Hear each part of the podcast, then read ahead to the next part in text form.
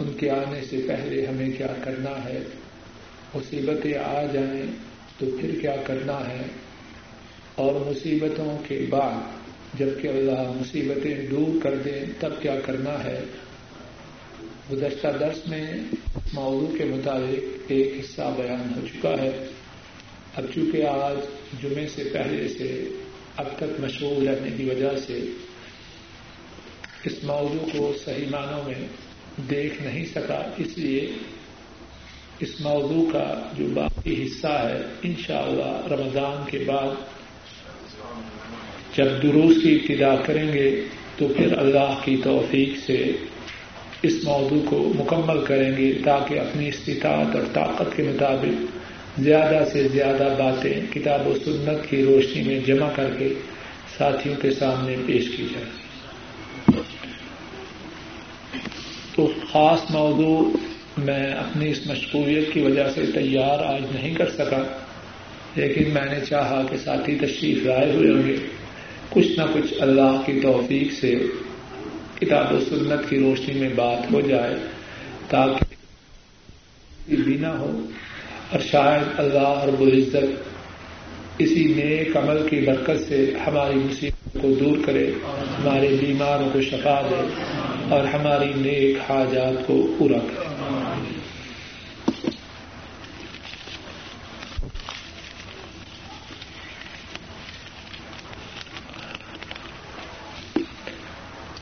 میرے سامنے کہنے کی جو باتیں ہیں، ان میں سے کچھ بات تو یہ ہے، جس کا تعلق گزشتہ موضوع ہی سے ہے۔ باتوں کا تعلق اور موضوعات سے ہے۔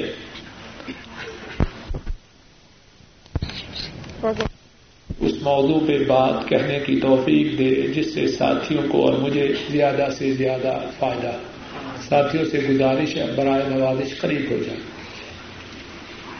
جو بیمار ہیں، بوڑھے ہیں، وہ دیوار کے ساتھ کریں بسم الله الرحمن الرحيم الحمد لله نحمده ونستعينه ونستغفره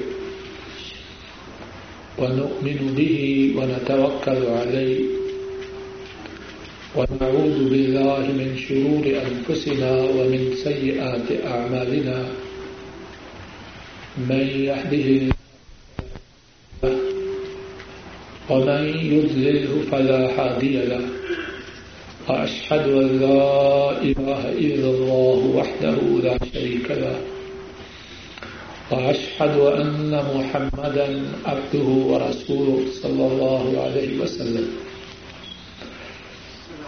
أما بعد، فإن خير الحديث كتاب الله، وخير الحدي حدي محمد صلى الله عليه وسلم، وشر الأمور محدثاتها.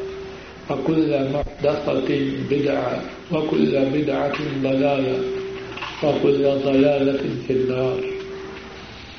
اللهم صل على محمد وعلى آل محمد كما صليت على إبراهيم وعلى آل إبراهيم إنك حميد مجيد. اللهم بارك على محمد وعلى آل محمد كما باركت على إبراهيم وعلى آل إبراهيم إنك حميد مجيد. رب اشرح لي صدري ويسر لي أمري واحلل عقدة من لساني يفقه قولي. أعوذ بالله من الشيطان الرجيم. بسم الله الرحمن الرحيم وأقيموا الصلاة وآتوا الزكاة واركعوا مع الراقعين اور نماز کو قائم کرو اور زکوٰۃ کو ادا کرو اور رکو کرنے والوں کے ساتھ رکو کرو۔ قرآن کریم کا جو حصہ پڑھا گیا ہے اللہ مالک الملک نے اس حصہ میں تین باتوں کا حکم ارشاد فرمایا ہے۔ پہلا حکم یہ ہے، نماز کو قائم کرو۔ دوسرا حکم یہ ہے، زکوٰۃ کو ادا کرو۔ تیسرا حکم یہ ہے، رکوع کرنے والوں کے ساتھ رکوع کرو۔ مختصر سے وقت میں اللہ کی توفیق سے جو تیسرا حکم ہے، اس کے متعلق کچھ بات کہنے کی کوشش کرنی اور تیسرا حکم یہ ہے ورکا مع الراقعین رکو کرنے والوں کے ساتھ رکو کرو۔ اور اس حکم کی ہمیشہ ضرورت ہے اور شاید کہ رمضان شریف کے آخری ڈھاکہ میں اس کی ضرورت کچھ اور زیادہ ہے۔ رمضان شریف کے آخری ڈھاکہ میں اس کی ضرورت کچھ اور زیادہ ہے۔ کیوں زیادہ ہے؟ کوئی ساتھی بتلائے گا؟ ربانی صاحب کیوں زیادہ ہے کیونکہ بہت سے ساتھیوں کو عید کا چاند دیکھتے ہی مسجدوں میں نماز ادا کرنے سے چھٹی ہونے والی ہے۔ بات ایسے ہے کہ نہیں؟ اور یہ چھٹی کس نے لی ہے؟ رحمان نے یا شیطان نے؟ رحمان کی طرف سے تو چھٹی دے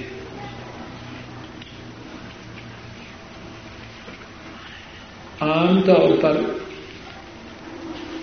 بہت سے اسلام کی طرف نسبت کرنے والوں کی یہ عادت ہے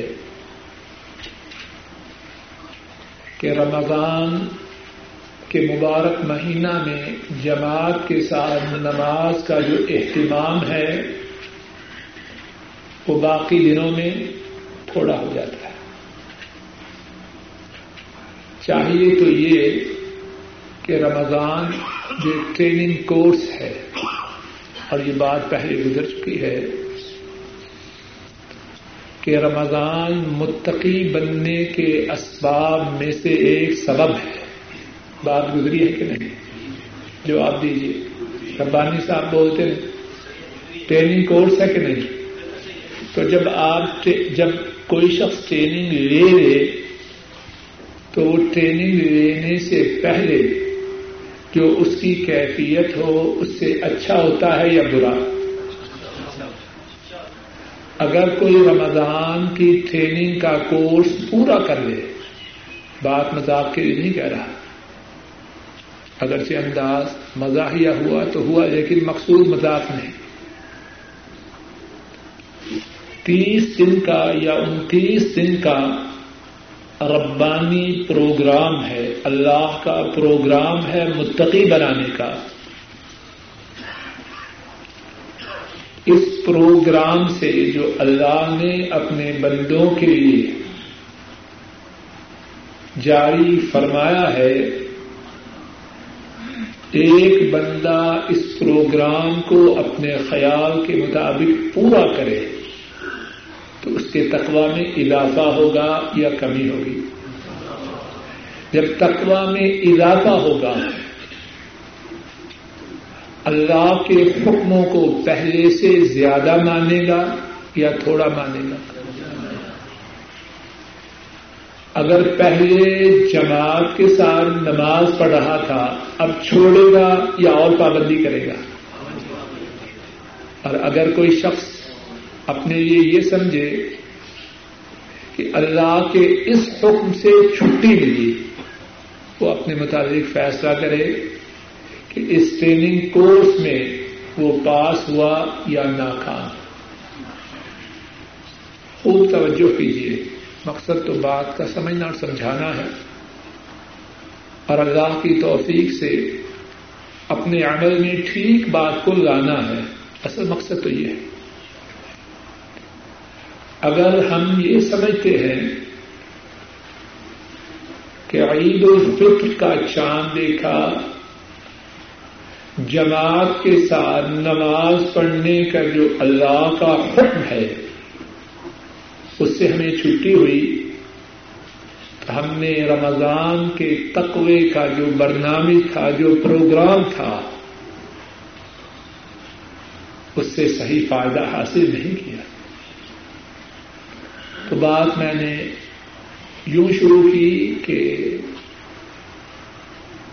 آیت کریمہ جو پڑھی گئی، اس میں جو تیسرا حکم ہے، اس کا رمضان کے آخری اشرا میں ذکر میرے اور آپ سب کے لیے بہت ضروری ہے۔ کہیں شیطانی دھوکہ میں نہ رہے کہ رمضان جاتا رہا، جماعت کے ساتھ نماز کا حکم جاتا رہا۔ اللہ کی توفیق سے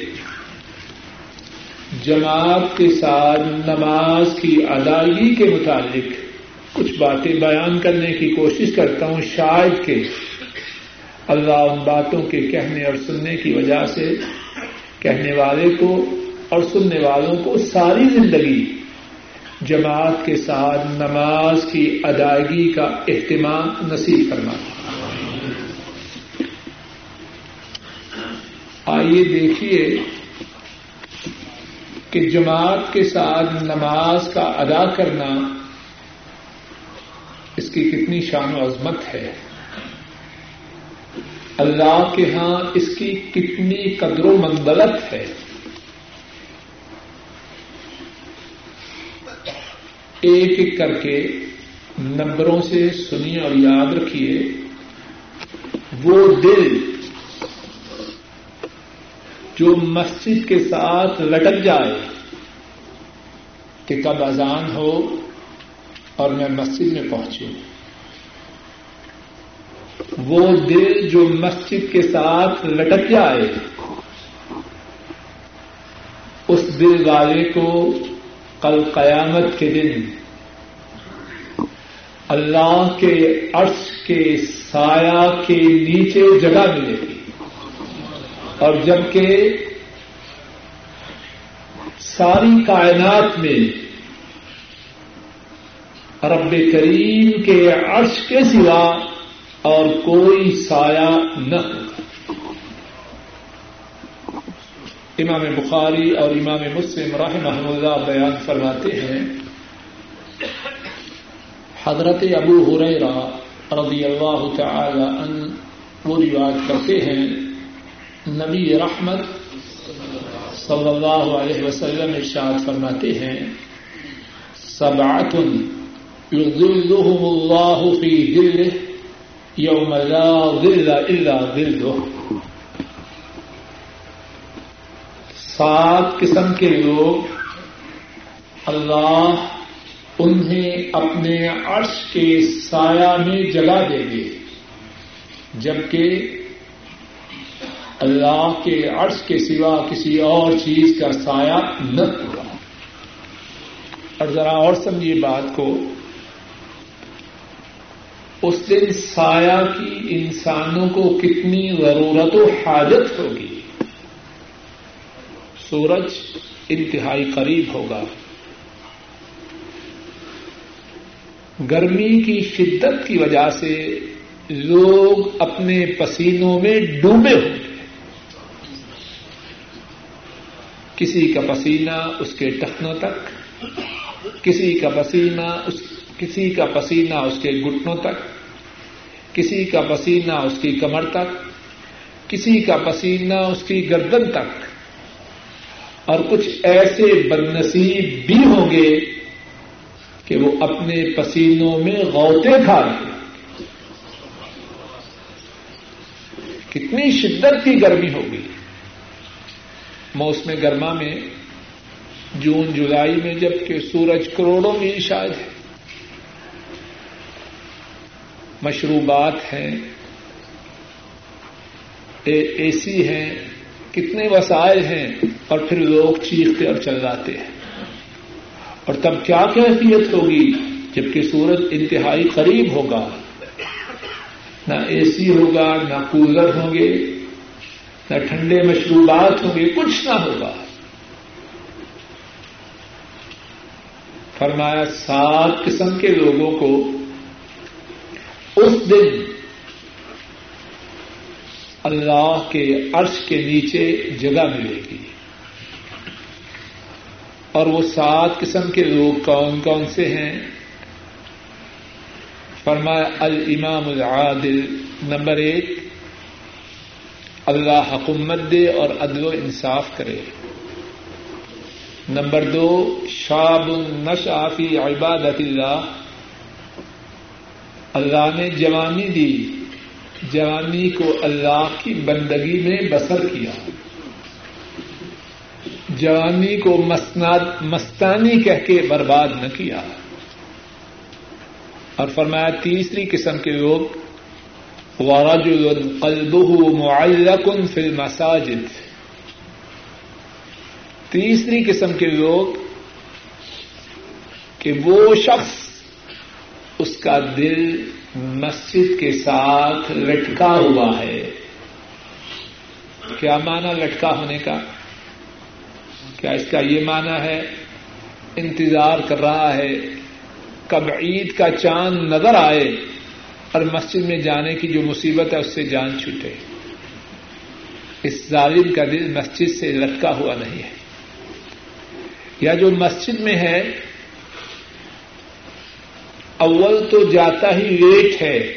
اگر پہلے چلا جائے تو کبھی اپنی گڑی کی طرف دیکھتا ہے، کبھی مسجد کی گڑی کی طرف دیکھتا ہے۔ اور کبھی گھور گھور کے معذن کو دیکھتا ہے۔ اور کبھی امام کو بڑے غیر و غضب کی نگاہوں سے دیکھتا ہے۔ اتنا لیٹ ہو رہے ہیں۔ میرا بیڑا غرق ہو رہا ہے اور یہ جماعت کھڑی نہیں کر رہے۔ اور پھر نماز میں کھڑے ہوتا ہے تو اپنی گڑی کو دیکھتا ہے۔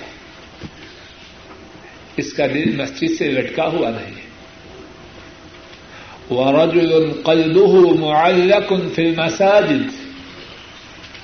اپنے دفتر میں ہے، اپنے کاروبار میں ہے، اپنی فیکٹری میں ہے۔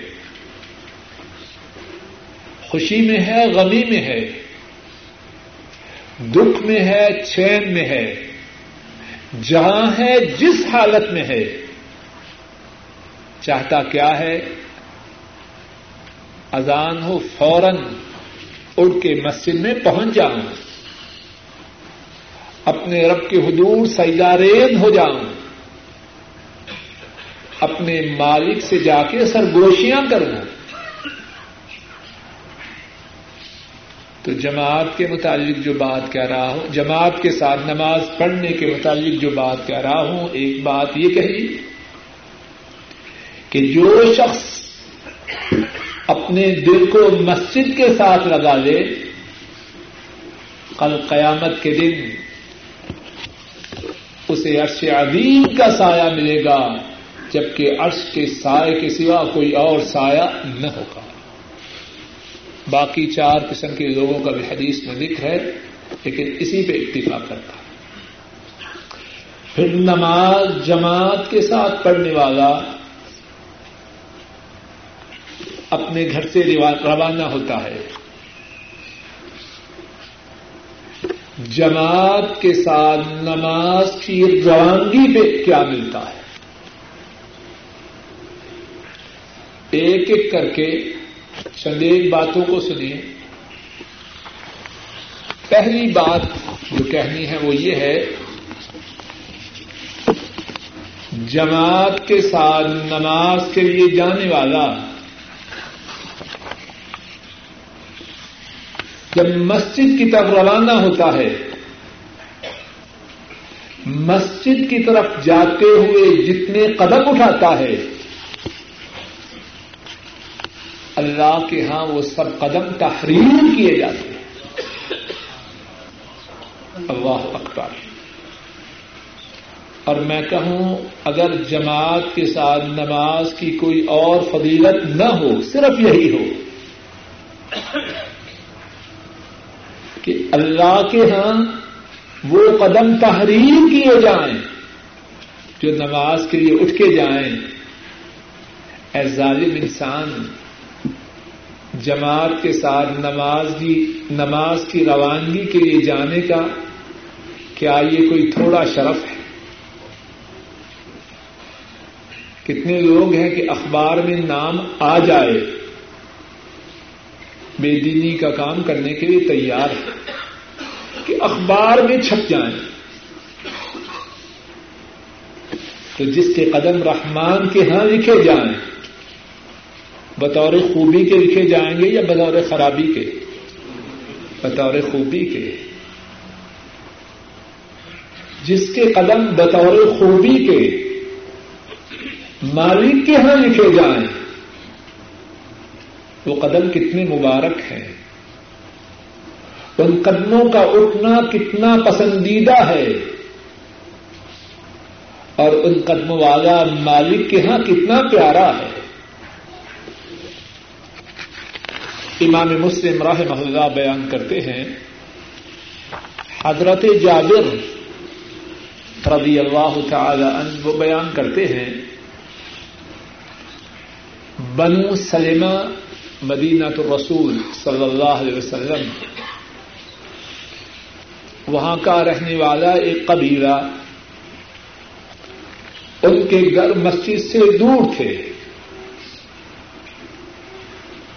اور مسجد کے پڑوس میں کچھ جگہیں خالی تھی انہوں نے چاہا کہ وہاں کی بجائے مسجد کے پڑوس میں آ جائیں۔ نبی رحمت صلی اللہ علیہ وسلم کو اس بات کی اطلاع ہوئی۔ فرمایا، یا بنی سلمہ دیا رکم تک تب آتا رکم اے بنو سلمہ اپنے گھروں کو نہ چھوڑنا۔ توجہ کیجیے اے بنو سلمہ جو تمہارے گھر مسجد سے دور ہیں وہی رہ جاؤ۔ کیوں رہ جاؤ؟ بنو سلمہ تمہارے گھر جو مسجد میں، مسجد سے دور ہیں وہی رہو تک تب آتا رکم جو تمہارے گھر دور ہیں، وہاں سے جماعت کے ساتھ نماز کی ادائیگی کے لیے جب چل کے آتے ہو، تمہارے قدموں کو تحریر کیا جاتا ہے۔ جب مسجد کے قریب آ جاؤ گے، قدم تھوڑے ہو جائیں گے، زیادہ ہو جائیں گے۔ اور قدموں کا لکھا جانا تھوڑا ہو جائے گا۔ یہ قدموں کا لکھا جانا اتنی بڑی نعمت ہے۔ اتنی بڑی عظمت کی بات ہے۔ بنو سلمہ، تمہارے لیے یہ جو عظمت ہے، اس میں کمی نہ کرنا۔ یا بنی سلمہ، دیارکم تب آثارکم۔ اے بنو سلمہ، اپنے گھروں میں ٹکے رہو۔ تمہارے قدموں کو لکھا جاتا ہے۔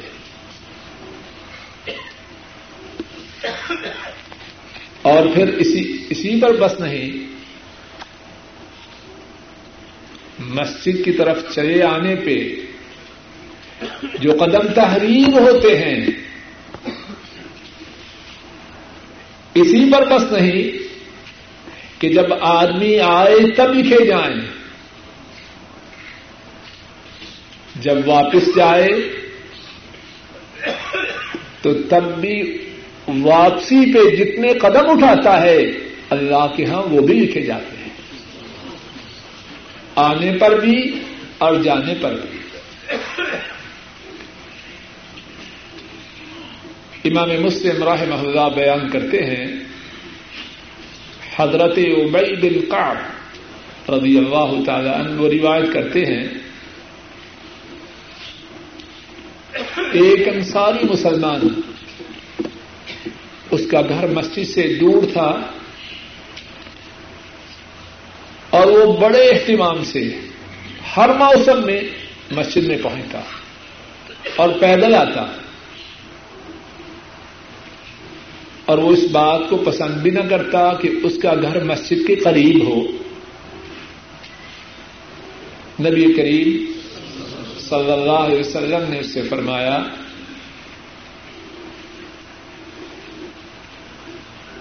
نبی کریم صلی اللہ علیہ وسلم سے،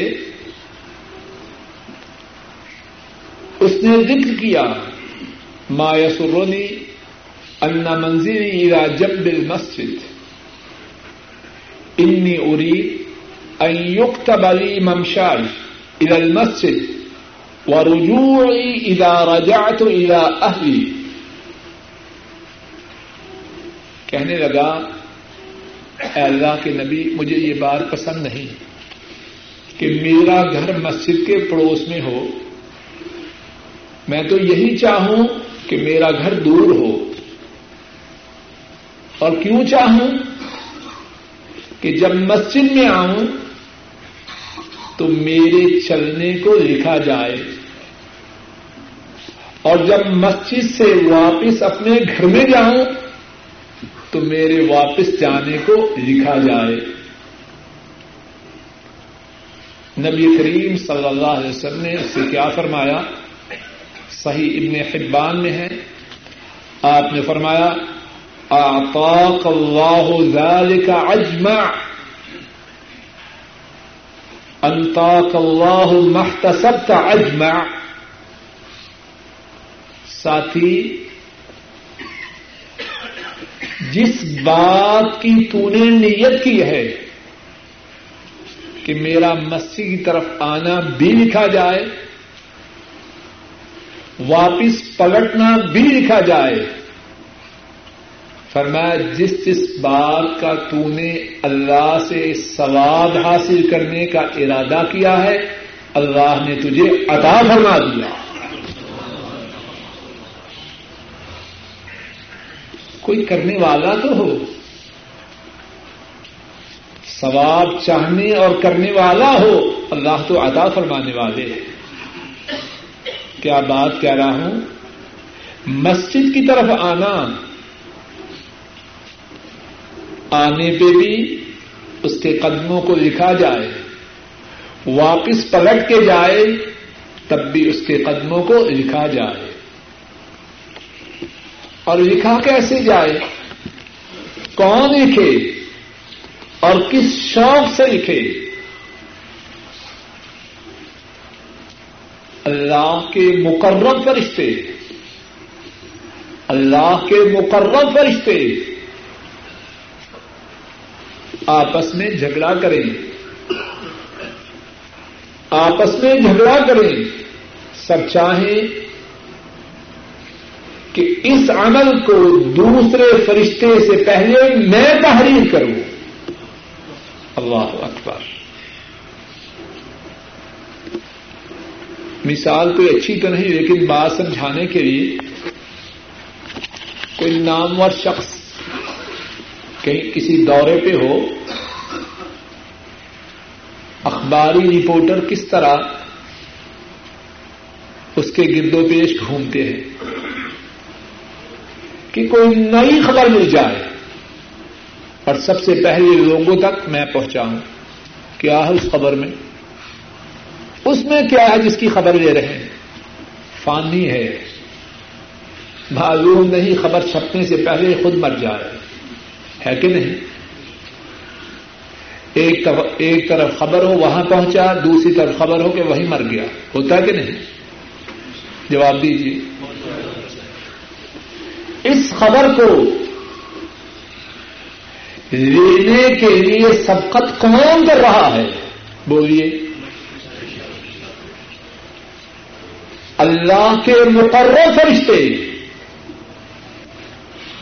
کے درمیان مسابقہ ہے۔ ان کے درمیان مقابلہ ہے۔ ان کے درمیان جھگڑا ہے۔ ہر ایک چاہتا ہے کہ یہ جو مبارک عمل ہے، دوسرے فرشتے سے پہلے میں تحریر کروں۔ امام ترمدی رحمہ اللہ بیان فرماتے ہیں، حضرت عبد اللہ عباس رضی اللہ تعالی عنہما وہ بیان کرتے ہیں۔ رسول کریم صلی اللہ علیہ وسلم فرماتے ہیں، اکانی لیلت ربی تبارک و تعالی فی احسن سورہ۔ آج رات رب تعالی بہترین صورت میں میرے پاس تشریف لائے راوی کہتا ہے، میرا گمان ہے کہ آپ نے فرمایا، خواب میں۔ مقصد کیا؟ خواب میں نبی رحمت صلی اللہ علیہ وسلم اپنے رب کا دیدار کرتے ہیں۔ اللہ مالک الملک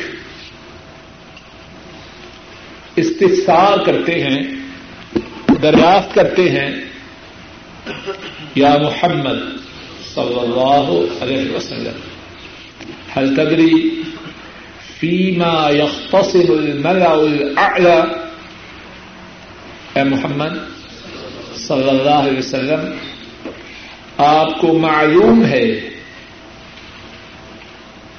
کہ مقرر فرشتے کس بات میں جگڑتے ہیں؟ مقرر فرشتے کس بات میں جگڑتے ہیں؟ حدیث کو مختصر کرتا ہوں۔ نبی کریم صلی اللہ علیہ وسلم پہلے عرض کرتے ہیں، نہیں، پھر اللہ کی طرف سے انشرا ہوتا ہے اور دوبارہ سوال ہوتا ہے عرض کرتے ہیں، نعم، مجھے معلوم ہے، مقرر فرشتے کس بات میں جگڑتے ہیں؟ پھر کفارات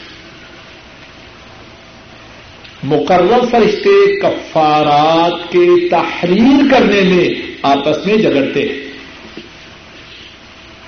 کفارات کیا ہیں؟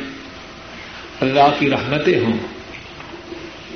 اللہ کی لا تعداد نوازشات ہوں ہمارے نبی محترم صلی اللہ علیہ وسلم پر۔ امت کو ادھوری بات نہیں بتلاتے۔ امت کی رہنمائی پوری پوری فرماتے ہیں۔ اب امت کی سعادت ہے۔ آپ کی باتوں کو سنیں سمجھے یقین کرے اس پر عمل کرے امت کی بدبختی ہے، آپ کے ارشادات کو فراموش کرے۔ فرمایا، مجھے پتا ہے کس میں جگڑتے ہیں مقرر فرشتے کفارات میں۔ اور کفارات کیا ہیں؟ تین اعمال بتلائے جو کفارات ہیں۔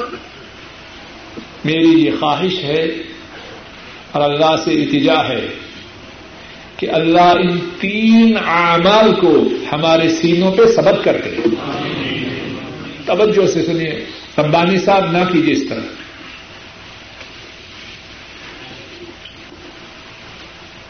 تین اعمال ہیں جن کو اللہ کے نبی صلی اللہ علیہ وسلم نے کفارات کا نام دیا اور جن کے تحریر کرنے میں اللہ کے مقرر فرشتے آپس میں جگڑتے ہیں۔ اور وہ کیا ہے؟ المقص فی المسجد بعد الصلاة۔ والمشي على الأقدام إلى الجماعات۔ وإسباغ الوضوء في المكاره۔ نمبر ایک، نماز کے بعد مسجد میں بیٹھنا، کس لیے بیٹھنا؟ لوگوں کی غیبتیں کرنے کے لیے،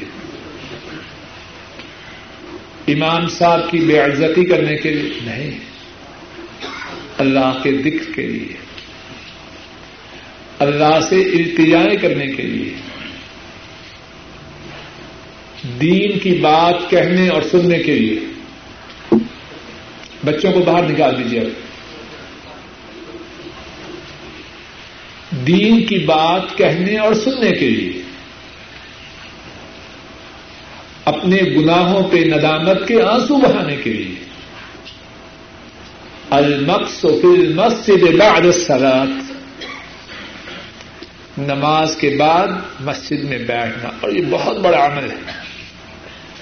اب وہ ظالم کیا بیٹھے گا جو کہ نماز ہی میں اپنی گھڑی کا وقت دیکھ رہا تھا؟ وہ کیا بیٹھے گا؟ اور وہ ظالم کیا بیٹھے گا؟ جو امام صاحب پہ ناراض ہے دل ہی دل میں کہ کراط بڑی لمبی کر دی ہے۔ اے ظالم، ہوش کر۔ معلوم نہیں کہ اس کے بعد تجھے زندگی میں قرآن کریم کی کراط سننے کا موقع ملے کہ نہ ملے؟ معلوم نہیں کہ اس کے بعد تیری زندگی میں کسی نماز کا وقت آئے کہ نہ آئے؟ جلدی کر کے کہاں جا رہا ہے؟ جو تو نے فلسطین فتح کرنا ہمیں معلوم ہے، کہاں جائے گا تو؟ تھوڑا سا مسجد میں زیادہ رک جائے گا، اس میں تیری خیر ہے۔ تیرا فائدہ ہے، تیرے لیے نفع ہے، کہاں ڈالتا ہے؟ دینا تو مسجد مسجد کا جو رب ہے جس کے لیے تو مسجد میں آیا ہے، ملنا تو اس سے ہے، تو کہاں بات کے جا رہا ہے۔ اور یہ مقصد نہیں کہ چوبیس گھنٹے مسجد میں بیٹھا رہے۔ لیکن جب مسجد میں آنے کا اللہ نے موقع ادا فرمایا ہے، دل جمی سے، توجہ سے، اپنے مالک سے باتیں کر۔ پہلا عمل کیا فرمایا؟ المقص فی المسجد بعد الصلاة. نماز کے بعد مسجد میں بیٹھنا۔ نمبر دو والمشی الى الاقدام الى الجماعات۔ قدموں پہ چل کے جماعت کے ساتھ نماز ادا کرنے کے لیے مسجد کی طرف جانا۔ کتنے ساتھی ہیں؟ اوور ٹائم ہے، طبیعت ناساز ہے، لیکن کیا کہتے ہیں؟ جی تقاضے بہت ہیں جی ذمہ داریاں بہت ہیں، جا رہے ہیں اوور ٹائم پہ اچھی بات۔ ہے اب طبیعت اتنی ہی کمزور ہے، لیکن آج اوور ٹائم نہیں۔ عشا کی نم اذان ہوئی، طبیعت بڑی ناساز ہے۔ ظاہر ابھی اوور ٹائم کا فون آ جائے، ساری ناسازی تباہ دور ہو جائے۔ اور رب کی طرف بلانے والا بلا رہا ہے۔ اور تیرے جسم میں طاقت ہی نہیں۔ اصل بات کیا ہے؟ یہ بے وقوف غافل ہے، بے خبر ہے کہ مسجد میں جانے سے کیا ملے گا؟ اوور ٹائم کے لیے جا رہا ہے، جسم واقع تھکا ہوا ہے۔ لیکن پچاس، سو، دو سو، تین سو ریال ملنے کا جو شوق ہے، وہ تھکاوٹ پہ غالب ہے، تھکا ہے۔ لیکن اوور ٹائم کے بدلا میں جو ملنے کا شوق ہے، جو پانے کا شوق ہے، وہ تھکاوٹ پہ غالب ہے۔ اور اگر یہی شوق مسجد میں جا کے جماعت کے ساتھ نماز پڑھنے کا دل میں پیدا ہو جائے تو کیا وہ تھکاوٹ پہ غالب نہ آئے؟ تھکاوٹ تو دور کی بات ہے، کچھ بد نصیب ایسے بھی ہیں۔ اذان ہوئی اور کچھ دیکھ رہے ہیں، کچھ سن رہے ہیں۔ کہ اس کا دیکھنا اور سننا اللہ کی نافرمانی کا سبب ہے۔ اس کا دیکھنا اور سننا حرام ہے۔ کہتے ہیں، یار، دل تو چاہتا ہے مسجد میں جاؤں، لیکن یہ جو ڈرامہ ہے، یہ مس ہو جائے گا۔ اور سمجھتا ہے، ڈرامہ کا مس ہونا ایسے ہے، جیسے سرات کو پار کرنے کی جو سواری ہے، وہ چھوٹ جائے گی۔ ظالم، ہوش کر۔ کیا بک رہا ہے؟ ہوش کر۔ دوسرا عمل، والمشي على الاقدام والجماعات جو جماعت کے ساتھ نماز پڑھنے کے لیے قدم اٹھتے ہیں، اللہ کے مقرر فرشتے ان کو تحریر کرنے میں آپس میں جگڑتے ہیں۔ اور تیسرا عمل اس باغ الوضو فلم کار دل نہیں مان رہا۔ سردی کی شدت ہے یا گرمی کے موسم میں نیند کا غلبہ ہے، لیکن نہ سردی کی شدت کی پرواہ ہے، نہ نیند کے غلبہ کی پرواہ ہے۔ پورا وضو کر رہا ہے۔ فرمایا، اس وقت جو پورا وضو ہے اس عمل کو بھی اللہ کے مقرر فرشتے آپس میں اس عمل کو بھی اللہ کے مقرر فرشتے لکھنے کے لیے آپس میں جگڑتے ہیں۔ اور اسی پر بس نہیں ساتھیوں، فرمایا کہ جو شخص یہ عمل کر لے یہ تینوں اعمال کر لے، اس کے لیے کیا ہے؟ فمن فعل ذلك عاش بخير ومات بخير۔ جو یہ تین اعمال کر لے، اور وہ اعمال کیا کیا ہیں؟ دوبارہ سنیے۔ نمبر ایک، اور بولیے بھی میرے ساتھ نماز کے بعد مسجد میں بیٹھنا۔ نمبر دو، جماعت کے ساتھ نماز پڑھنے کے لیے تارک صاحب آپ کی آواز نہیں آ رہی۔ جماعت کے ساتھ نماز پڑھنے کے لیے پیدل چل کے مسجد کی طرف جانا۔ اور نمبر تین، جب دل نہ مانے، اس وقت پورا وضو کرے۔ اس کے متعلق پہلی بات تو یہ بتلائی نا کہ اللہ کے مقرر فرشتے ان تین اعمال کے تحریر کرنے میں آپس میں جگڑتے ہیں۔ دوسری بات کیا ہے؟ فمن فال آش بخیر ممات بخیر جو یہ تین اعمال کرے، جب تک زندہ رہے گا، خیریت کے ساتھ زندہ رہے گا۔ اب ساتھی سوچیں اور بتلائیں خیریت کے ساتھ زندہ رہنا چاہتے ہیں کہ نہیں؟ لوگ انشورنس کرواتے ہیں کہ نہیں؟ یہ صحت کی انشورنس ہے، یہ گاڑی کی انشورنس ہے۔ اور یہ کس کی بات ہے؟ اور گارنٹی کس کی طرف سے ہے؟ یہ ان کی بات ہے کہ ساری مخلوق میں ان سے زیادہ کوئی سچا نہیں۔ اور یہ گارنٹی ہے اللہ کی۔ فمن اوفا بے من اللہ اللہ سے سچی گارنٹی کسی کی ہے؟ فمن فعل ذلك آشا بخیر جس نے یہ تین اعمال کیے، زندگی بسر کرے تو کس طرح کرے؟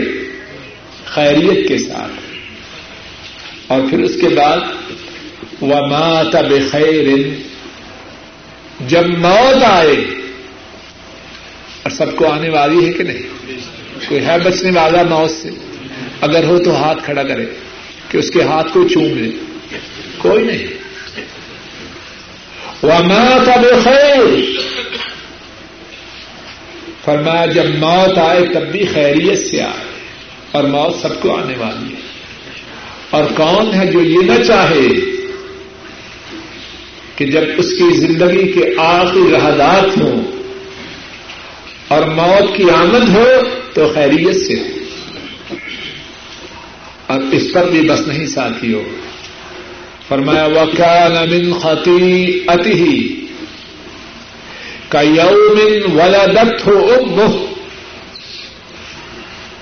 فرمایا یہ تین اعمال کرنے والا اپنے گناہوں سے اس طرح پاک ہو جائے، جس طرح کے آج ہی اپنی ماں کے گھر پیدا ذرا غور کیجیے یہ ساری باتیں کس وجہ سے ہیں؟ تین اعمال کی وجہ سے۔ اور ان تین میں سے ایک عمل کیا ہے جس کا تعلق آج بھی ہماری گفتگو سے ہے؟ جماعت کے ساتھ نماز پڑھنے کے لیے مسجد کی طرف جانا۔ اس حدیث میں کیا کیا باتیں ہیں؟ کہ اس کے عمل کو لکھنے کے لیے اللہ کے مقرر فرشتے آپس میں جھگڑا کریں۔ جب تک زندہ رہے، خیریت سے رہے۔ جب موت آئے، خیریت سے آئے اور اپنے گناہوں سے اس طرح پاک ہو جائے، جس طرح کے آج ہی اپنی ماں کے گھر پیدا ہوا۔ اور ساتھیوں ذرا غور کرو، یہ نماز پڑھ چکا ہے کہ ابھی گیا بھی نہیں؟ جواب دیجیے یہ تو ابھی جا رہا ہے۔ ہماری عقلوں پہ شیطان نے کس قدر پردہ ڈالا؟ ہے کوئی غور کرے، سوچ کرے۔ یہ بات ہو رہی ہے اس اجر و ثواب کی جو مسجد کی طرف جانے پہ ہے۔ ابھی مسجد میں پہنچا نہیں۔ جا کے ثواب ہے تو جس مقصد کے لیے جا رہا ہے جماعت کے ساتھ نماز ادا کرنا، اس کا اجر و ثواب کتنا زیادہ ہے؟ اور پھر اللہ کے نبی مکرم صلی اللہ علیہ وسلم نے مسجد کی طرف جماعت کے ساتھ نماز کی ادائیگی کے جانے والے کے لیے کتنا کچھ بیان فرمایا۔ ایک اور حدیث پاک میں بیان فرمایا کہ جماعت کے ساتھ نماز کی ادائیگی کے لیے جانے والا وہ اللہ کی سپرداری میں ہوتا ہے۔ اس کے ضامن کون ہے بولیے، اللہ۔ اور اللہ سے بڑا کوئی ضامن ہے ڈھونڈتے پھرتے ہیں نا کوئی اچھا کفی مل جائے۔ پھر کہتے یار اچھا تو نہیں ملا۔ نماز کے لیے جانے والا، اس کے ضامن کون ہیں؟ اللہ۔ اور جس کے ضامن اللہ ہو جائیں، وہ محروم رہ سکتا ہے۔ وہ بد نصیب رہ سکتا ہے۔ وہ بدبخت ہو سکتا ہے۔ کعبہ کے رب کی قسم، جس کے ضامن اللہ ہو جائیں، اس کے لیے سعادتیں ہی سعادتیں ہیں۔ اس کے لیے خوش بختیاں ہی خوش بختیاں ہیں اس سے بڑے نصیب والا کون ہے؟ جس کے ضامن کائنات کے مالک، عرش عظیم کے مالک اللہ ہو جائیں۔ امام ابو داود رحمہ اللہ بیان فرماتے ہیں، حضرت ابو اماما رضی اللہ تعالی عنہ کو روایت کرتے ہیں، رسول رحمت صلی اللہ علیہ وسلم نے ارشاد فرمایا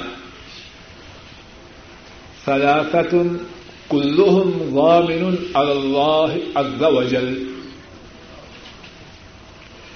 تین قسم کے لوگ وہ ہیں کہ ان تینوں کا غامن اللہ ہے۔ تین اقسام کے لوگ وہ ہیں کہ ان تینوں کے ضامن اللہ ہیں۔ اور ان تین میں سے ایک وہ ہے، رجل راہ الى المسجد۔ فهو ضامن على الله حتى يتوفاه، فيدخله الجنة أو يرده بما نال من أجر وغنيمة. فرمایا، ان تین اقسام کے لوگوں میں سے ایک وہ ہے جو مسجد کی طرف جائے اور رک جائیے، اور جو جائے کیا خریدنے کے لیے؟ رمضان کا مہینہ ختم ہو رہا ہے۔ مطلب کی جو فلمیں ہیں بعد میں نہیں ملنی۔ عید سے پہلے پہلے ان کا اسٹاک کر لیجیے اس بدبخت کے لیے کس کی ضمانت ہے؟ کچھ بات سمجھ میں آ رہی ہے نہیں؟ ایسے پروگرام بھی بن رہے ہیں کہ نہیں؟ انشاءاللہ شاء آپ کے نہیں۔ کہ عید کا دن آنے والا ہے، جو تھوڑی بہت نیکیاں اس مہینے میں جمع ہوئی ہیں، ان کو برباد کرنا ہے تاکہ عید کے گزرنے سے پہلے پہلے دامن نیکیوں سے خالی ہو جائے۔ بدبختی کے پروگرام ہیں۔ اے ظالم، میرے اور تیرے نامہ اعمال میں ہے کیا؟ اور اگر اللہ نے کچھ عطا فرما دیا ہے اس کی بربادی کے پروگرام نہ بنا، اس کی حفاظت کے پروگرام بنا۔ فرمایا رجل راہ الى المسجد۔ آدمی جاتا ہے مسجد کی طرف۔ فہو ضامن على اللہ۔ وہ اللہ کی سپرداری میں ہے۔ میں بھی اور آپ بھی سوچے اللہ سے بڑا کوئی اور ضامن ہو سکتا ہے۔ اور پھر مزے کی بات ہے، اللہ کی رحمتیں ہوں۔ ہمارے نبی کریم صلی اللہ علیہ وسلم پر بات کو خود ہی بیان فرماتے جاتے ہیں۔ شاید کسی کے دین میں سوال ہو، اللہ ضامن ہے، ٹھیک ہے۔ ملے گا کیا؟ انسان ہے، چاہتا تو یہ ہے۔ سودا جو ہو، اس کا بدلا ہو فوراً۔ ملے گا کیا؟ فرمایا، فوت ہو جائے۔ اللہ کا ضامن ہونا یہ ہے، اگر اللہ فوت کریں، جنت میں داخل فرما دے اور اس سے بڑی کوئی اور کامیابی ہے۔ فمن عن النار فادخل الجنت فقد فاز۔ جس کو جہنم سے بچایا گیا، جنت میں داخل کیا گیا، وہ کامیاب و کامران ہو گیا۔ اس سے بڑی اور کوئی کامیابی نہیں۔ اور جو اس میں ناکام رہا، جنت کے پانے میں، اس کی کسی کامیابی کی کوئی حیثیت نہیں۔ کامیابی ہے تو جنت میں جانا ہے، بربادی ہے تو جہنم میں داخل ہونا ہے۔ تو فرمایا کہ مسجد کی طرف جانے والا اس کا ضامن کون ہے؟ اللہ۔ اور اللہ کا ضامن ہونا یہ ہے، اگر اس کو فوت کر دیں، جنت میں داخل کریں۔ اور اگر زندہ جائے، زندہ آئے، مسجد کے روانہ ہوا، واپس آ گیا، تو پھر کیا ہے؟ اجر و ثواب کے ساتھ واپس آیا۔ خالی دامن واپس نہ آیا۔ اپنی جھولی کو اللہ کی رحمتوں سے، اللہ کی طرف سے اجر و ثواب سے بھر کے لایا۔ مسجد کی طرف جانا، کتنا اجر و ثواب ہے اس کا۔ اور پھر جو مسجد کی طرف جانا ہے۔ آدمی مسجد کی طرف جا رہا ہے۔ دو منٹ، پانچ منٹ، دس منٹ، آدھا گھنٹہ صرف ہو۔ پتا ہے یہ وقت وہ جو گزار رہا ہے۔ اللہ کے ہاں اس وقت کی کیا حیثیت ہے؟ اللہ کے ہاں اس وقت کی یہ حیثیت ہے کہ سارا وقت اللہ کے ہاں اس طرح ہے کہ وہ نماز کو ادا کر رہا ہے۔ امام ابو داود رحمہ اللہ فرماتے ہیں، حضرت قعب بن اجرا رضی اللہ تعالی عنہ روایت کرتے ہیں۔ رسول کریم صلی اللہ علیہ وسلم نے فرمایا، اذا توضا احدكم فاحسن وضوءه ثم خرج عامدا الى المسجد فلا يشبكن يديه فانه في الصلاه فرمایا جب تم میں سے کوئی وضو کرے اور اچھا وضو کرے اور مسجد کا ارادہ کر کے نکلے تو اپنی انگلیوں کو انگلیوں میں نہ ڈالے۔ مسجد کی طرف جا رہا ہے، باوضو ہو کے۔ فرمایا انگلیوں کو انگلیوں میں نہ ڈالے۔ کیوں؟ فرمایا انہو فی اگرچہ وہ راستے میں چل رہا ہے، لیکن اللہ کے ہاں وہ نماز کی حالت میں کتنی شان ہے۔ مسجد کے رب جماعت کے ساتھ نماز ادا کرنے کے لیے جانے کی، کہ اس کے جانے ہی کو اللہ کے ہاں نماز قرار دیا جاتا ہے۔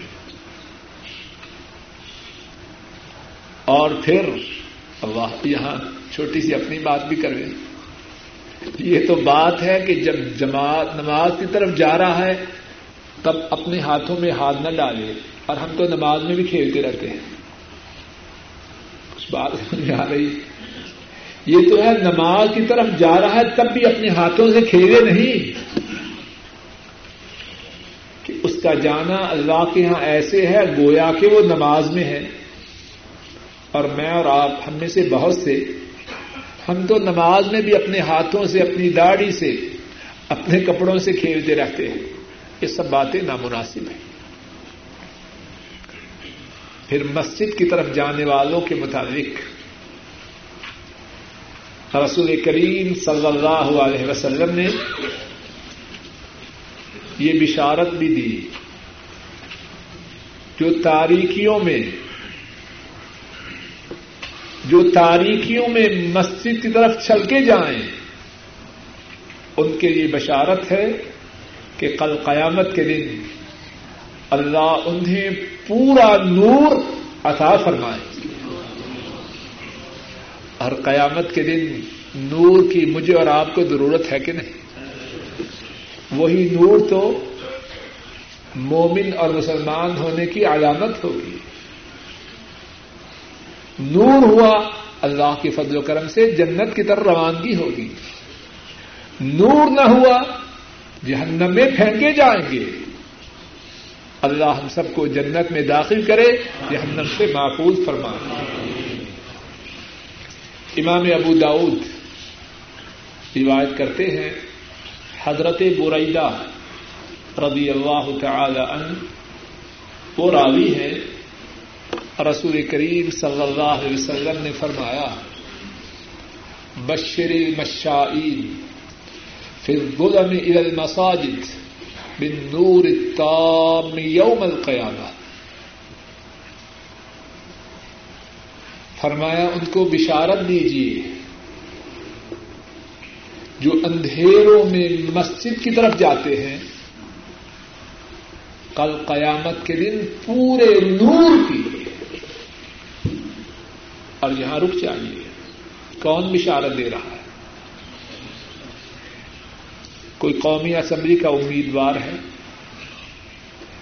سینٹ کا دل دادا ہے؟ وزارت عزما کا خواہش مند ہے؟ کہ ان کے وعدوں کو ایفا سے کوئی تعلق ہی نہیں اللہ شاء اللہ۔ یہ بشارت دینے والے کون ہیں؟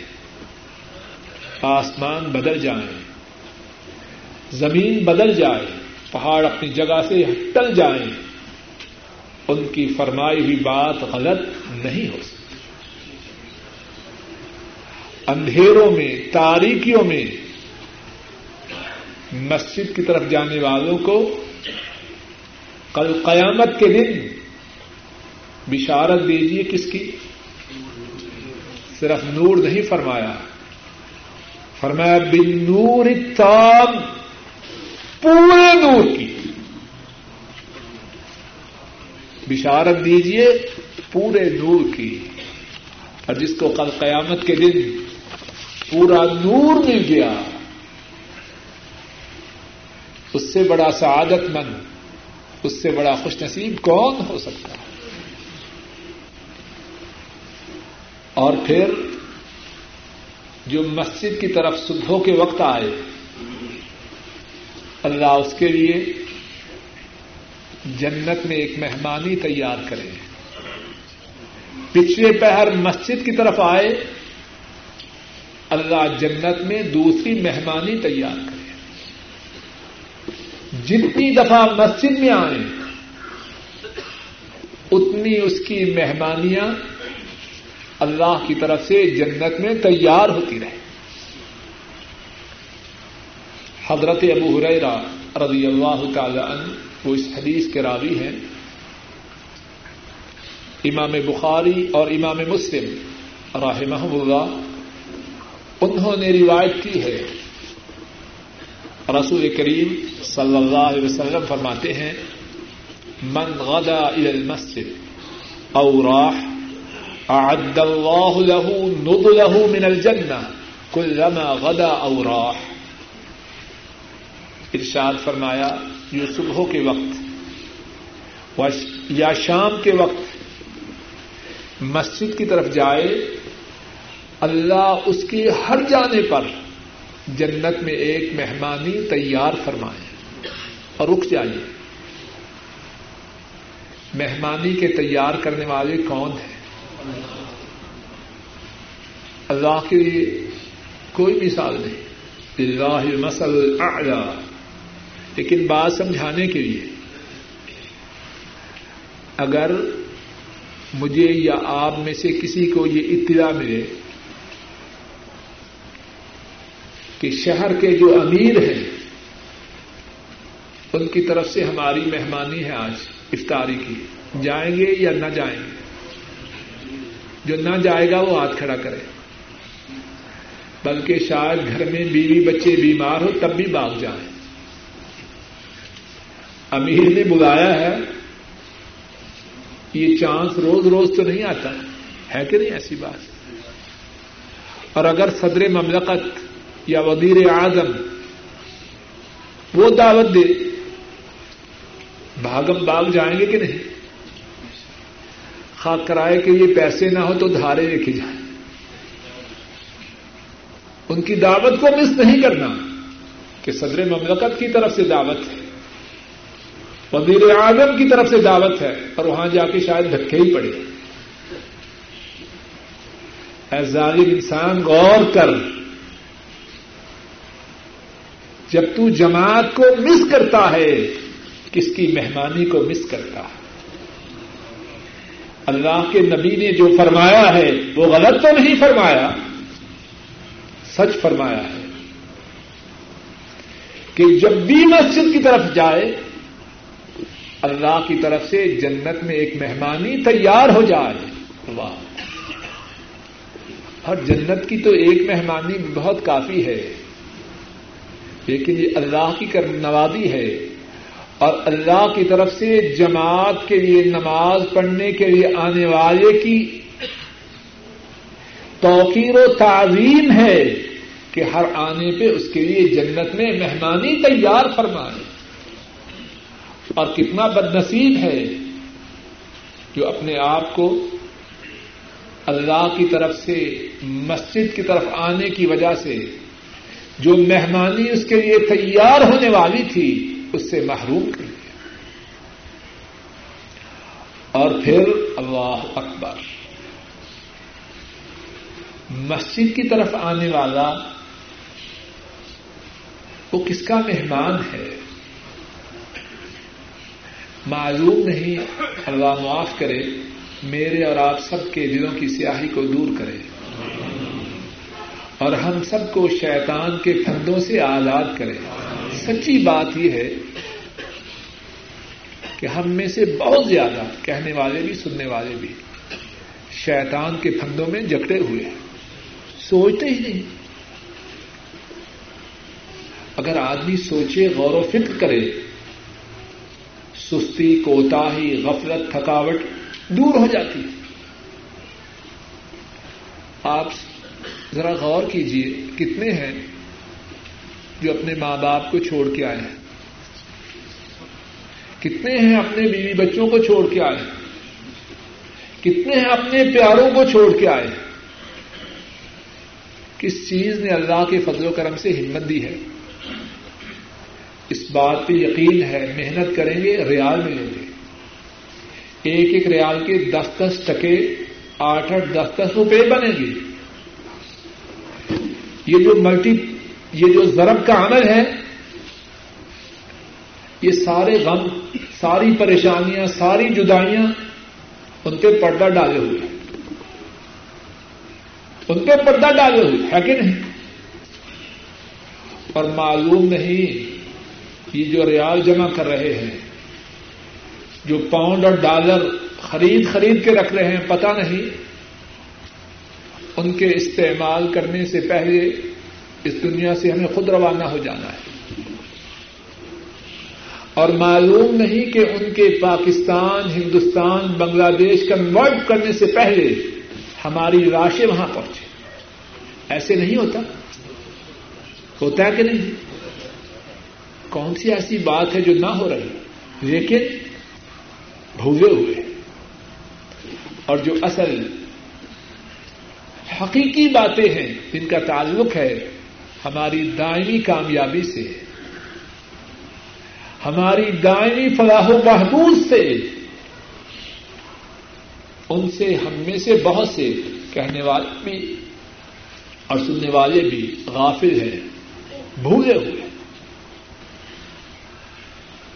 مسجد کی طرف آنے والا کس کا مہمان ہے؟ بولیے؟ زور سے بولیے۔ اور جو اللہ کا مہمان ہے، وہ بے یار و مددگار رہ سکتا ہے۔ اللہ کا جو مہمان ہے، وہ خائب و خاصر ہو سکتا ہے۔ اللہ کا جو مہمان ہے، وہ ناکام و نامراد ہو سکتا ہے۔ ہم اپنے آپ کو اللہ کا مہمان بنائے تو صحیح۔ اول تو جانے میں کوتا ہی ہے اور چلے جائیں تو توجہ ہے بھاگنے کی طرف۔ ہم نے میزبان کی عزت کی یا توہین کی؟ غور کیوں نہیں کرتے؟ اللہ کے مہمان بنے، اللہ کے گھر میں جا کے۔ اور مسترب اور بے چین ہوں۔ جس طرح مچھلی کو پانی سے نکالا جائے تو وہ بے قرار ہو جائے۔ تو میزبان کے ہاں ہماری کیا حیثیت ہوگی؟ اللہ کے لیے کوئی مثال نہیں، بات سمجھیے۔ کوئی کسی کے ہاں جائے اور بارہا اس سے اس بات کا اظہار کرے کہ میں تمہارے گھر مسترب ہوں، پریشان ہوں۔ تمہارا ٹھکانا مجھے ناپسند ہے۔ تمہارا ماحول مجھے ناگوار ہے۔ تو وہ گھر والا محبت کرے گا یا نفرت کرے گا؟ کہے گا، بھائی، اگر میں ایسے ہوں تو تشریف لے جاؤ۔ اللہ کی ہم اس سے بھی زیادہ معاذ اللہ توہین کریں۔ اور پھر کہیں کہ وہاں سے کیا ملتا ہے؟ بدبخت تیرے یہ کچھ نہیں۔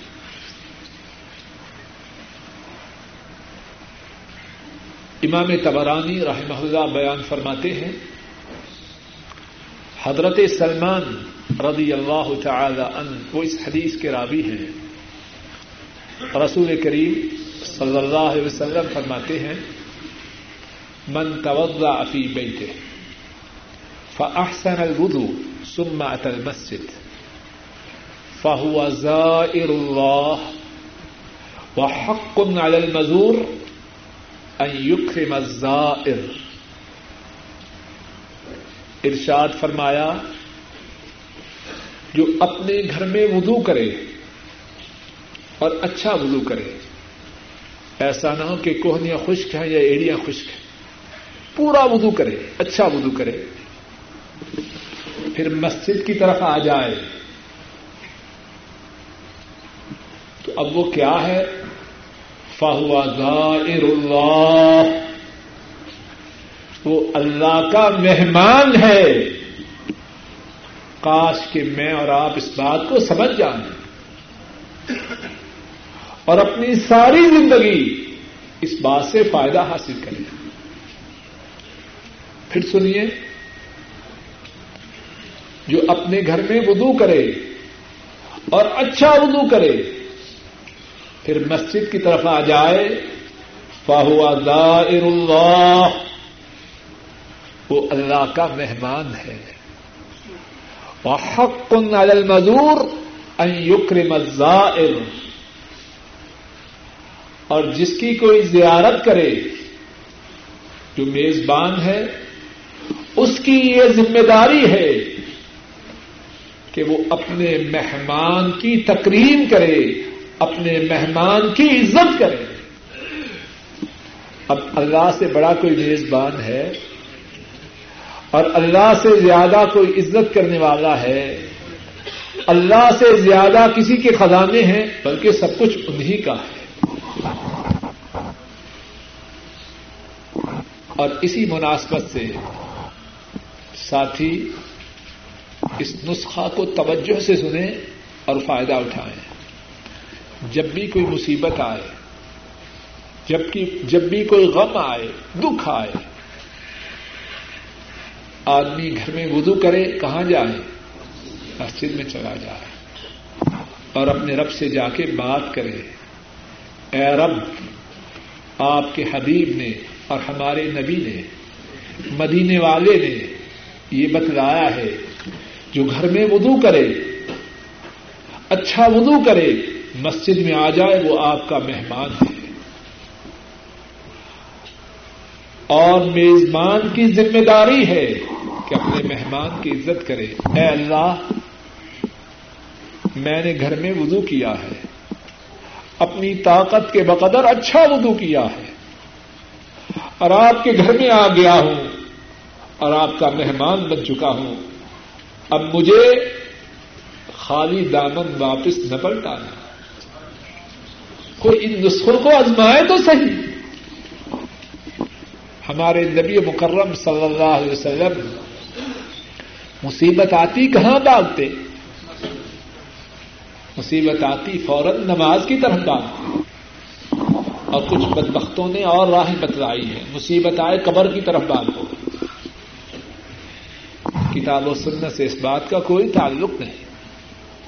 مصیبت آئے بدو کرو۔ اور یہ مقصد نہیں کہ مسجد میں جاؤ، وہیں بیٹھ جاؤ۔ پھر بھاگو، محنت کرو، کوشش کرو۔ لیکن ابتدا کرو اپنے رب سے، گفتگو سے۔ کہ محنت میں برکت ڈالنے والے بھی تو وہی ہیں۔ اور پھر جو جماعت کے ساتھ نماز کے لیے آئی نہیں وہ اللہ کا مہمان کب بنے گا؟ اور پھر جو اللہ کا مہمان بنے، اللہ اس کے مہمان بننے پہ راضی ہوتے ہیں یا ناراض؟ بعض گھر والے ایسے ہیں، اگر مہمان آ جائے تو ان کے پیٹ میں مڑور آ جاتا ہے۔ اللہ تو وہ ہیں جو ان کا مہمان بنے ان کی مسجد میں، وہ اس پہ بڑے خوش ہوتے ہیں۔ امام ابن خدیمہ رحمہ اللہ بیان فرماتے ہیں، حضرت ابو حدیرہ رضی اللہ تعالی ان اس حدیث کو روایت کرتے ہیں۔ رسول کریم صلی اللہ علیہ وسلم فرماتے ہیں، لا يتوضا احدكم فيحسن وضوءه۔ ويصبغه ثم يأتي المسجد لا يريد إلا الصلاة فيه إلا تبشبش الله إليه كما يتبشبش أهل الغائب بطلعته ارشاد فرمایا کہ جو شخص وضو کرے اچھا وضو کرے، پورا وضو کرے نماز کے ارادہ سے۔ جو شخص وضو کرے اچھا اور پورا وضو کرے، ارادہ ہے مسجد میں جاؤں اور وہاں جا کے نماز پڑھوں فرمایا، اللہ اس کے لیے اس طرح خوش ہوتے ہیں جس طرح کسی گھر کا پردیسی جس طرح کسی گھر کا کوئی فرد پردیس میں ہو، جب وہ پردیس سے واپس آئے، تو جس طرح گھر والے اس کی واپسی پہ خوش ہوتے ہیں، اس طرح جب کوئی مسلمان اچھا اور پورا وضو کر کے نماز کے ارادہ سے مسجد میں آئے، تو اللہ اس کی آمد پہ خوش ہوتے ہیں۔ میں اور آپ سب مسافر ہیں۔ چھ ماہ بعد، سال بعد، دو سال بعد جب گھر میں پہنچتے ہیں، کس بات کا احساس ہوتا ہے؟ چہروں پہ اتنی خوشی، اتنی چمک کہ دو سال کی جدائی آدمی سال بھول جاتا ہے کہ نہیں؟ کتنی پیاری مثال دی ہے۔ فرمایا باوضو ہو کے، پورا وضو کر کے مسجد میں آئے۔ اللہ اس طرح خوش ہوتے ہیں کہ گھر کا کوئی فرد باہر سے، پردیس سے آئے تو گھر والے اس کی آمد پہ خوش ہوتے ہیں۔ مسجد میں آ کے نماز پڑھنے کی فضیلت میں اور بہت زیادہ باتیں ہیں جو باتیں کہی گئی ہیں۔ انہیں پہ اکتفا کرتا ہوں اور اللہ مالک الملک سے دعا گو ہوں کہ اللہ تعالیٰ اپنے فضل و کرم سے کہنے والے کو، سننے والوں کو، ہمارے بہن بھائیوں کو، ہمارے اعزا و قارب کو، ہمارے بچوں کو جماعت کے ساتھ نماز ادا کرنے کی توفیق عطا فرما رمضان کے گزرنے کے بعد جماعتوں کے ساتھ نماز پڑھنے کے شوق میں کمی نہ ہو، بلکہ پہلے سے اضافہ ہو۔ قریشی صاحب، کہ جس کا جو جس کی جو چیز اس کے ذمہ ہے، وہ واپس کرے۔ کسی کا مال ہے، وہ واپس کرے۔ کسی کی جائیداد ہے، وہ واپس کرے۔ اور اگر واپس کرنے کی استطاعت نہ ہو، اس سے جا کے معافی کا معافی کا سوال کرے۔ اور اگر وہ معاف نہ کرے یا وہ دنیا میں موجود نہیں، تو پھر اپنے رب سے گزارش کرے کہ اے اللہ، مجھے معاف کر۔ اور میری طرف سے اس کو اجر و ثواب ادا کر۔ اے اللہ، مجھے معاف کر۔ اور میں نے اس پہ جو ظلم کیا۔ اس کا حق مارا، اس کا بدلہ آپ اس کو ادا کیجیے اسی بات پہ اتفاق کرتا ہوں۔ اور اللہ تعالیٰ سے دعا ہے کہ اللہ ہمارے کل ملک اپنے فضل و کرم سے کہنے والے اور سننے والوں کے تمام گناہوں کو معاف کرے۔ اے اللہ ہمارے گناہوں کو معاف کر۔ اے اللہ ہمارے گناہوں کو معاف کر۔ اے اللہ ہمارے بیماروں کو شفا عطا فرما میرے والد محترم جس طرح کے ابتدا میں بتلایا ہے، بیمار ہیں۔ والدہ صاحبہ بھی بیمار ہیں۔ دعا کیجیے اللہ ہمارے کو میرے والدین محترمین کو اور سب مسلمان بیماروں کو شفا اے اللہ، ہمارے بوڑھے ماں باپ پہ رحم فرما۔ اے اللہ، ان کی بیماری کو صحت سے بدل دے۔ اے اللہ، ان کی پریشانی کو رفت سے بدل دے۔ اے اللہ، ان کی نیک حاجات کو پورا فرما۔ اے اللہ، ان کی نیک حاجات کو پورا فرما۔ اے اللہ، انہیں ایمان والی، عافیت والی، چین و سکون والی زندگی عطا فرما۔ بہت سے ساتھیوں نے اپنے والدین اور اپنے دیگر بیمار آئندہ قارب کی شفایابی کے لیے درخواست کی ہے۔ سب کے لیے دعا کیجیے۔ اللہ ہمارے ملک سب پہ رحم فرما اے اللہ، جن کے ماں باپ فوت ہو چکے ہیں، ان کے گناہوں کو معاف فرما۔ ان کے دراجات کو بلند فرما۔ ان کی قبروں کو جنت کی باغیچہ بنا۔ اے اللہ، ہمارے جو زندہ والدین ہیں، ان پہ نظر کرم فرما۔ اے اللہ، ان پہ نظر عنایت فرما۔ اے اللہ ان کی پریشانیوں کو دور فرما۔ اے اللہ ان کے معاملات کو سدھار دے۔ اے اللہ انہیں صحت ادا فرما۔ اے اللہ انہیں ایمان والی، چین والی، سکون والی زندگی نصیب فرما۔ اے اللہ اپنے فضل و کرم سے ہمارے جو عہدہ قالب ایمان کی حالت میں فوت ہو چکے ہیں، اے اللہ ان کے گناہوں کو معاف فرما، ان کے دراجات کو بلند فرما، ان کی خبروں کو جنت کی باغیچیں اے اللہ، ہمارے دادا دادیاں، ہمارے نانا نانیاں اور ہمارے دیگر اجدا قالب جو اسلام کی حالت میں فوت ہو چکے ہیں، اے اللہ، ان کے گناہوں کو معاف فرما۔ ان کے دراجات کو بلند فرما، ان کی قبروں کو جنت کی باغیچیں اے اللہ، ہمارے جو بہن بھائی فوت ہو چکے ہیں، ان کے گناہوں کو معاف فرما۔ ان کے دراجات کو بلند فرما۔ ان کی قبروں کو جنت کی باغیچیاں بنا اے اللہ ہمارے جو بہن بھائی زندہ ہیں، ان پہ رحم فرما۔ اے اللہ ان کی پریشانیوں کو دور فرما۔ اے اللہ ان کی نیک حاجات کو پورا فرما۔ اے اللہ ان کی پریشانیوں کو دور فرما۔ اے اللہ ان کے گھروں میں خیر و برکات نازی فرما۔ اے اللہ ان کے کاروبار میں خیر و برکات ادا فرما۔ اے اللہ، ہمارے بیوی بچوں پہ رحم فرما۔ اے اللہ، ہمارے بیوی بچوں پہ رحم فرما۔ اے اللہ ہمارے بھی بچوں پہ رحم فرما۔ اے اللہ ان کی پریشانی کو دور فرما۔ اے اللہ ان کی بیماری کو دور فرما۔ اے اللہ ان کی بیماری کو دور فرما۔ اے اللہ ان کی بیماری کو دور فرما۔ اے اللہ ان کی نیک حاجات کو پورا فرما۔ اے اللہ، اپنے فضل و کرم سے ہماری اولادوں کو، ہمارے گھر والوں کو، ہماری آنکھوں کی ٹھنڈک بنا۔ اے اللہ، ہمارے اہل عیال کو ہماری آنکھوں کی ٹھنڈک بنا۔ اے اللہ، ہمارے بیوی بچوں کو ہماری آنکھوں کی ٹھنڈک بنا۔ اے اللہ، ہمارے یہ باعث سعادت ہو۔ اے اللہ، ہمارے باعث رحمت ہو۔ اے اللہ، ہمارے باعث نعمت ہو۔ اے اللہ ہمارے یہ باعث عذاب نہ ہو۔ اے اللہ ہمارے لیے باعث مصیبت نہ ہو۔ اے اللہ ہمارے لیے باعث ابتدا نہ بنے۔ اے اللہ ہماری اولادوں کو، ہمارے گھر والوں کو، ہمارے لیے دین میں ترقی کا سبب بنا۔ اے اللہ ہمارے لیے دین میں ترقی کا سبب بنے۔ اے اللہ دین میں پستی کا سبب نہ بنے۔ اے اللہ ہمارے گھر والوں پہ رحم فرما۔ اے اللہ ہمارے گھروں میں اپنی خیر و برکات نازل فرما۔ اے اللہ ہمارے گھروں میں اطمینان و سکون نازل فرما۔ اے اللہ ہمارے گھروں میں اپنی رحمتوں کا نزول فرما۔ اے اللہ ہمارے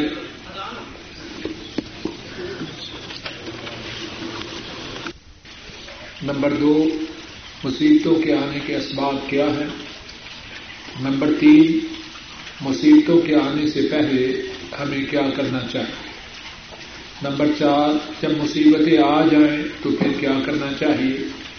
جب اللہ مصیبت دور کر دے تو پھر کیا کرنا چاہیے؟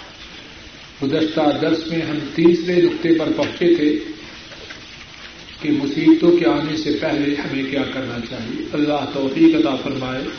تو آئندہ درس میں پہلے اسی موضوع کو مکمل کریں گے، پھر انشاءاللہ شاء درس قرآن کی ابتدا کریں گے۔ اور ساتھ ہی مشورہ دیں کہ درس کتنے بجے ہو؟ رمضان سے پہلے ساڑھے آٹھ بجے شروع ہوا کرتا تھا۔ اب ساتھیوں کی کیا رائے ہے؟ ساڑھے آٹھ ہی ٹھیک ہے؟ نہیں، نماز جو ہے، یہ تو رمضان کی وجہ سے لیٹ ہوتی تھی۔ رمضان شریف کے بعد پھر نماز کچھ پہلے ہوئی۔ نو زیادہ دیر ہے۔ آٹھ بجے ہوتی ہے۔ کتنے ساتھی ہیں جنہیں نو بجے چھٹی ہوتی ہے؟ ذرا ہاتھ کھڑے کریں تاکہ ہم دیکھیں۔